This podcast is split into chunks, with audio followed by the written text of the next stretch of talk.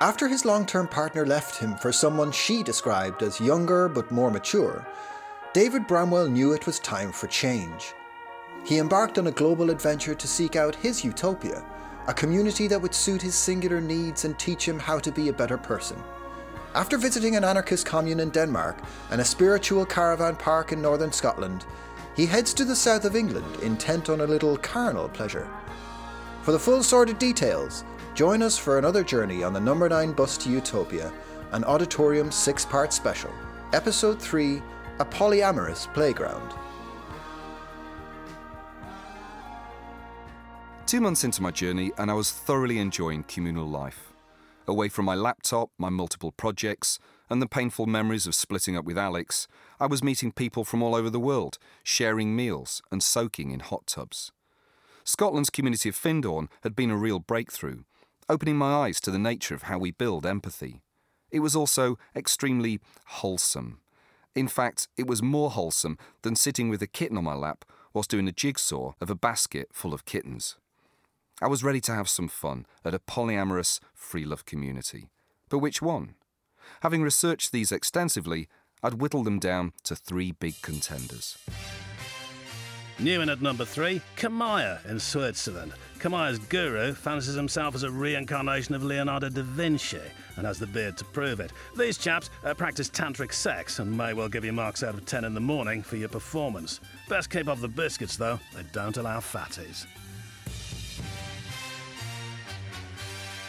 Still at number two, ZEGG. Now in his 30th glorious year, Germany's ZEGG champions free love, combined with psychological group work of the Landmark Forum.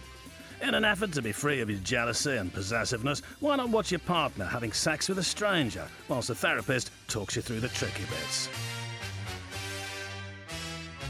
At number one, the undisputed Indian pleasure palace of free love, Pune set up by the Bhagwan Shree Rajneesh, I do hope I'm saying that correctly, uh, aka Osho or Chandra to his mum. Osho caused controversy in the early 1970s in India simply for suggesting that sex was quite a nice thing to do. Uh, by 1980, he had 96 Rolls Royces and his own town of 20,000 supporters in the US. And boy, do these guys still know how to party. Well, if you're exploring libidinous fantasies, why settle for second best? Having promised myself I'd stay off the hippie trail in India, I found an Osho community in the south of England instead. A secluded and slightly run-down oak panelled country house, with its own grounds, dotted with the odd caravan. I arrived late at night, wondering if anyone would still be up. To my relief, they were. Four men were sat in the hallway surrounded by ashtrays and beer cans. But after a 16 hour drive from northern Scotland, I wasn't prepared for such a lukewarm welcome. Oh, hi. I'm David. Uh, I yeah, was... yeah, room's upstairs. Right. Oh, you all look nicely settled in for the night. Yeah. Mm. Oh, and you've got beer. I've just driven from Scotland. I'd absolutely love a beer. What were you saying about Osho, Ted? He were the most enlightened person on the planet. Enlightened? Don't be soft. You don't know bugger all about enlightenment. When you're enlightened, you leave the fucking planet. Everyone knows that. Osho hadn't left the planet. He was driving round it in a solid Rolls Royce. He were a dude, man. A, a dude? What is this? B- Bill and Ted? He, he, were, he were a bloody rebel. Bollocks. He were a fucking comedian. Listen, when they kicked him out of the States, he was going round the world in his private jet trying to find somewhere to stay. And when Greece finally let him in, do you know what he did? Yeah, no. Yeah, he did a press conference, stood up and said, Father, Son, and Holy Ghost, where's the woman? Sounds like a pretty gay religion you've got going on there. Did uh, any of you ever go to Pune, the you know the original Osho community in India? yeah, sure, mate. Yeah, it's pretty tame now, though, compared to what it was. I went in the 70s. God, it were wild in the beginning. Everyone were fucking everyone else. People were physically fighting each other. Legs were getting broken. W- was that a good thing? No, of course not. But, you know, they were just finding the feet, weren't they? hey, not the legs were broken.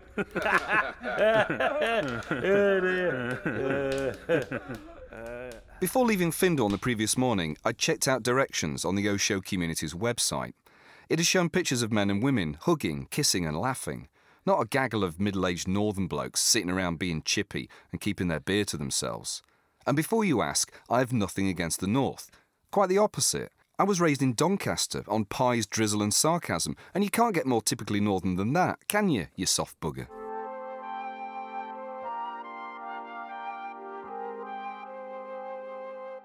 The first few days at the community passed quietly, with work duties and meals. I helped clean the rooms and shared the cooking. Only a couple of dozen people appeared to be living in the community full time, and they seemed to prefer to keep themselves to themselves. It felt like a community with little sense of community. And I know what you're thinking, because it's exactly what I was thinking. When was the free love going to kick in? Not until the weekend, I discovered, when the community welcomed a fresh influx of people for their myriad courses. There were the usual spiritual party types with dreads and day-glow leggings, pairs of friends there for the first time, and a few straight-laced middle-aged men who looked like they'd taken the wrong turning to a weekend business conference on fireproof doors. Despite its guru's legacy, few visitors seemed to know much about Osho. He was a love guru, that's all I know. When I was here last year, two girls asked for their money back. They'd heard orgies were taking place and wanted to leave. They got quite hysterical about it. Sorry, can I just clarify? D- did they leave because they were expecting an orgy and there wasn't an orgy? Or they weren't expecting an orgy and there was an orgy? Wouldn't surprise me. What? It wouldn't surprise you if there had been orgies, or, or would surprise you if there hadn't been orgies? Oh, whatever. I'm really confused. Are you here for orgies? I just want to dance myself into exhaustion. What about you? Me? Um, well, I came I came out of a relationship recently. I guess I'm on a journey to explore community life. I, I'm, I'm here. I don't, I'm looking for something to help me grow as a person. You know, nourish my soul. Sure, yeah. And you're hoping to get laid as well, right? Yeah, of course. Yeah, I thought so. Whenever there were visitors, each morning we really did dance ourselves to exhaustion. Come on! Woo, yeah! Let's get some love and energy in the room! Come on, everybody, clap your hands! Punch the air! That's it! Punch it! Come on! Woo, yeah! All right! all right! Okay, who's ready for some status quo?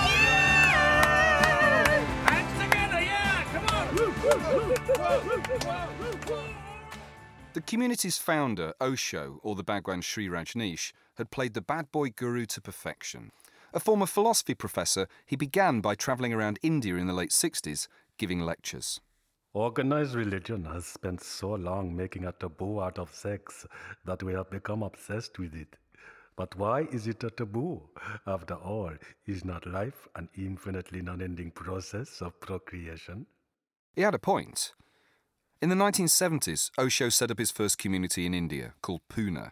It became a haven for the Western spiritual tourist, offering group therapy, daily meditations, beautiful surroundings, and permissiveness.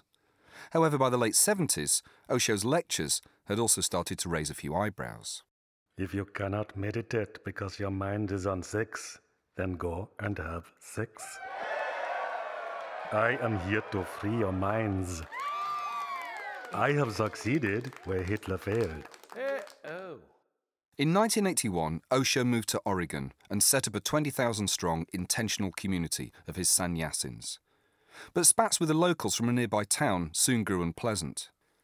By 1984, the sannyasins were so desperate to get their own mayor for the region that on voting day, Osho's secretary went out and contaminated salad bars and coffee creamers with salmonella in over 10 different restaurants to knock out many of the opposition voters. Over 750 people were infected, many hospitalised. It remains the largest case of chemical warfare against the American people. Osho was kicked out of the US and finally returned to Pune. Having started as a teacher condemning false gurus, Osho ended up the most decadent of them all. Before he died, he'd badmouthed almost everyone. Gandhi, A miser, Jesus, crazy bastard. Mikhail Gorbachev, I hereby and publicly call for his assassination. And if he'd asked his opinion of Donald Trump, Oh, a lovely bloke. Always the first one at the bar. some argued that ongoing health problems had led to an addiction to nitrous oxide and Valium, which in turn made Osho do lally. However, it's undeniable that in his early years he wrote a number of insightful books on the themes of love, sex, and self awareness. At the moment of orgasm, we experience for a very brief period a sense of egolessness and timelessness. Rather than expending huge amounts of our time and energy searching for the next fleeting moment of bliss, this sexual energy can become pure love through meditative and sexual practices. The evolution of love is nothing but transformed sexual energy. In the early days, the great sex guru hadn't been arguing for more sex, but a greater awareness whilst in the act of lovemaking. and yet his communities continued to be associated with promiscuity. Ours was no exception. And to get things rolling on this front, each weekend they'd organise a fancy dress party and disco. One evening, in the dressing up room, I found a Russian hat which gave me an idea for a costume. I tied a long wig around my chin, donned a white robe and the hat, and transformed myself into Osho. That evening, nodding sagely at my fellow visitors, I strolled around giving blessings.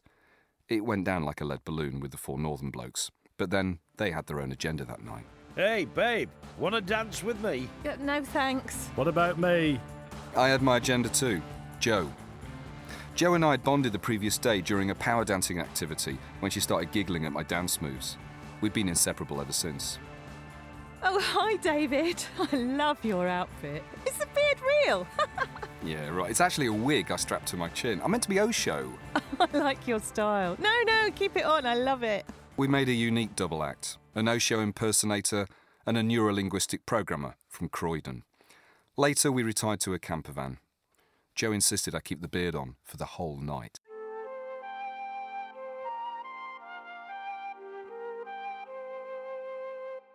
As with Findhorn and Christiania, the highlight of this community were many of the people I met, especially Joe, whose company and intimacy was a welcome respite from dwelling on the recent news that my ex Alex had got engaged.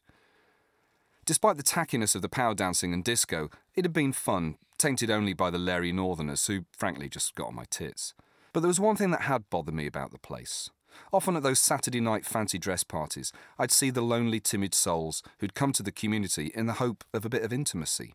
Instead, they had to watch the more confident men and women getting amorous. They came feeling lonely and probably left the same way. If this was a loving community as it claimed to be, shouldn't someone have been nurturing these people too? I wondered how different it might have been if the community had been run entirely by women. But did such a thing exist? As a matter of fact, it did.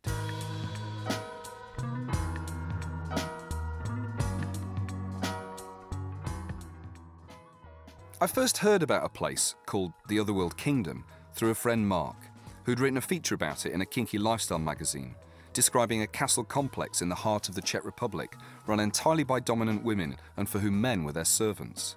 Mark told me, It's an oligarchy, David, with, with, with uh, its own Queen Patricia and her, her team of sublime ladies. Uh, men are the inferior class, subject to slavery, serfdom, and imprisonment without, without a fair trial. Uh, one man spent a whole month in prison there as, as a horse, sleeping on straw in the stables every night. Hey Mark, when he asked for bail, did they just give him more hay? Sure. Uh, you could even apply for permanent residency at the, the Otherworld Kingdom, uh, leaving behind uh, your old lives in favor of subservience to womankind. It, it, it, it's a Disneyland for perverts, David. There, there's nothing else like it on the planet. Uh, though the food there is appalling. Mark had showed me their website. The Otherworld Kingdom boasted its own flag, its currency, the Dom, and a Dow State hymn played on a tuba. Its coat of arms was a pair of handcuffs and a whip. The only major gaffe seemed to be in calling itself a kingdom. Hey, Mark, surely Queendom would be more appropriate, as it describes, you know, both the location and the status of the monarch, Queen Dom. You're correct, David. Yes, that, that would make more sense.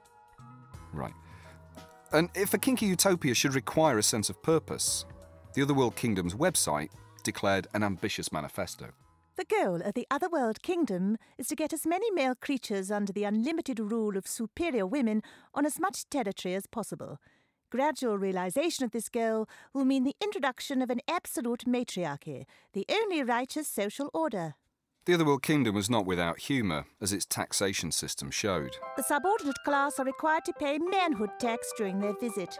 This is calculated by multiplying the length of the erect penis in centimetres by the coefficient 4. If the penis is incapable of achieving liftoff, the coefficient increases to 12. Exceptions are made for any subordinate class who is the father of three daughters and no sons, is on state benefits, or has no penis. As a seeker with a taste for the exotic and perverse, the chance to visit a kinky community far from the world of wind chimes, alpha males, and half baked New Age philosophy was just too fantastic to miss.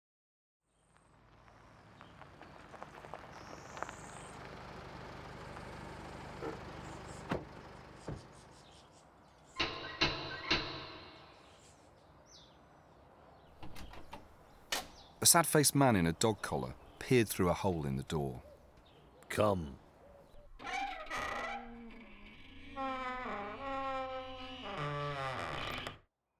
Do you wish to exchange any money? Um, what, what's the exchange rate? One euro for one dom. And what do you get for one dom? One drink at bar, four dom. Seven dom, one whipping. Five dom, one pot noodle. I exchanged a hundred euros and, to my surprise, was left to wander around. In sunshine, the Otherworld Kingdom looked like a well groomed stately home, a far cry from the images I'd seen online dank dungeons and grumpy looking dominatrices whipping great red welts across the backsides of hairy naked men. But where were the leather clad ladies I'd expected to see, cigarettes, cocktail, and slaves to hand? In fact, where was anybody? I wandered into the main castle building. Empty. A vast library of kinky literature. Empty. I had a nose in the other bedrooms. Empty. I checked out the indoor swimming pool, Empty. a nightclub, Empty. yet eerily strewn with limp balloons, full ashtrays, and a dusty pint glass, still filled with flat stale beer. It was like Westworld after the revolution. I was actually starting to get a bit creeped out. Where was everybody? As I journeyed from building to building, I'd occasionally catch a glimpse of a short, fat Japanese man in a t shirt which bore the legend State Slave. He was skulking in the shadows, but whenever I approached, he slipped away. Finally, I entered the bar. Empty. A flat screen telly was showing. MTV. Actually, no, it wasn't MTV, and it wasn't empty. The sad faced man in the dog collar was there behind the bar, glued to the Czech equivalent of Pop Idol. I'd quickly come to realise he was responsible for running the entire community. Yes, Glass of white wine, please. no wine, No wine? Beer? no beer. Prosecco? What? What do you have? This. And this. Cinzano and Malibu. Classy. Have you got any tea? What? Glass of Malibu, please. It was at this point that the short Japanese man in the state slave t shirt wanders in. It's getting busy here, isn't it? What? Doesn't matter. Who's the guy in the t shirt? That's Frank. And why is he staring? Don't worry about Frank. He's been terribly unhappy since the ladies left. Ah, Well, I did wonder why it was so quiet, but are you saying the ladies are not coming back? Yeah, the Queen fell out with Sublime Ladies a few weeks ago. They want pay rise. She refuses, there is enormous fight. Everybody go. You know what women can be like. And you? I look after the place, like Jack Nicholson in Shining. How reassuring. and why is Frank still here? He loved the place. Even though the ladies have gone, he doesn't want to leave.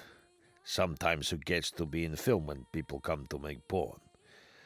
Trouble is, Frank spent so much of his life on all fours, his knees are fucked. He's not much use anymore. The porn guys just have him standing around in the background. Can there be any greater insult? The next day, I ate my fourth pot noodle and explored more of the grounds. Underneath the Queen's palace were the dungeons, rows of single windowless prison cells, too small to lie down in, each with a chain attached to the wall and a metal bowl. With some relief, I noticed that each prison was fitted with a bright red panic button. At the far end of the grounds was a sports arena and a dark barn full of traps and racing equipment. It was here that every summer the Otherworld Kingdom had once hosted Slave Olympics, attracting mistresses and slaves from all over the world to indulge in some top class entertainment. It was, if you like, a kinky It's a Knockout. The following were, according to their website at least, all genuine heats. Welcome to the Slave Olympics, where last year's runner up, Slave Keith, is hoping to win the largest number of ladies standing together with their full weight on one male creature competition. Uh, representing France and Germany, we have Jean Michel and Hans in the face slapping billiards. We've got a new event, pushing ladies' high heel shoe 50 metres with slave nose event. and last year's winner of the highest pain tolerance award, State Slave Bryn, is back to see if he can beat his personal best of an impressive 3 hours and 12 minutes of whipping. Oh, and it looks like Norway are going to play their joker. That evening, to my surprise, a couple turned up. I expected them to want to be left alone in their kinky rituals, so I was surprised when they both lunged towards me with big smiles. I am Franz from Austria. This is Claudia. This is our fifth visit. Something we treat ourselves to every year. We love it here. So pretty, but the food is terrible. we have learned to bring our own. You will join us now for picnic? Well, thank you, Franz and Claudia. This has to be the first time I've had a picnic surrounded by, what, manacles, bullwhips, and torture devices, and, oh, which is really nice cheese. Bergkäse. It's Bavarian. here, have some wine. It is a surprise for us to see you on your own here, David. Normally, they will not let men visit without a female companion. Oh, right. Mm. Well, I didn't know that. I-, I took a year off to explore alternative communities. I wanted to sample every kind of utopia, and so I came here, but seems I got it too late. Yeah, you did. But you know a genuine utopia, David? Subspace. When you lose yourself completely in S&M roleplay and detach from reality. The mind surrenders to the control of another, and you're totally in the moment. That's utopia, surely. Can you pass the pickled eggs? A charming picnic of cheese, fine wine, and hardcore bondage anecdotes made for a pleasant afternoon, but it wasn't enough to keep me there. And a total absence of dominatrices meant there was nothing and no one to restrain me. So I left. And I'd now realised why I'd been permitted to visit unaccompanied in the first place. I paid full price to come to an abandoned amusement park. The joke was on me. The Otherworld Kingdom, I'd later discover, was up for sale. After less than 15 years, the kinky bubble had burst. But it was food for thought that being placed in solitary confinement in a cold prison cell had been someone's idea of utopia. It challenged the more accepted idea that a utopian society was one that favoured freedom, gratification, and equality.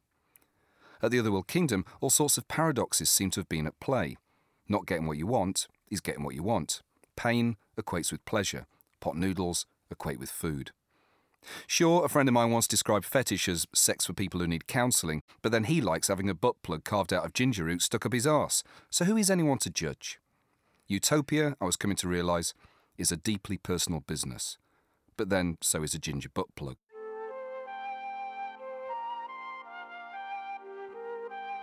Back in my room, getting ready to pack up and move on, I made the mistake of checking my emails. There was one from a Prince Ubandu from Nigeria who was kindly offering to deposit several million dollars into my bank account, and another from my ex, Alex. Uh, dear David, I thought I'd let you know that since Dougal proposed to me, we've decided to leave Brighton. We're going to be living a totally new and more fulfilling way of life in Australia. We intend to leave in a few months. I know this will be hard for you to hear, but I hope you can share our excitement. Christ, she knew how to stick the knife in. More fulfilling life. Best thing about Australia was Nick Cave, and he'd moved to Brighton. Dear Alex, I'm delighted for you both. I'm in the Czech Republic at present, but just about to fly to the Italian Alps to visit a community who've built an underground temple the size of St Paul's Cathedral and claim to have a fully functioning time machine. Feel free to share my excitement too. Competitive? Moi? The number 9 bus to Utopia was written by David Bramwell with additional material by Dave Mountfield. It starred David Bramwell as himself, with Emma Kilby, Graham Duff, and Dave Mountfield in a plethora of small but essential roles. Script editor was Graham Duff. It was produced by David Bramwell and Andrew Mailing, and is a special six part series for the Auditorium podcast, funded by the Arts Council England. Music is by Oddfellows Casino. The book, The Number 9 Bus to Utopia, is available to buy on Amazon and is even funnier and more philosophical than the podcast. Yeah, I know, it's hard to believe. The Auditorium is also a best selling book, full of fascinating stories about pioneers, outsider artists, adventurers, and counterculture heroes. It's published by Hodder and Stoughton and is available from Amazon and all good bookshops.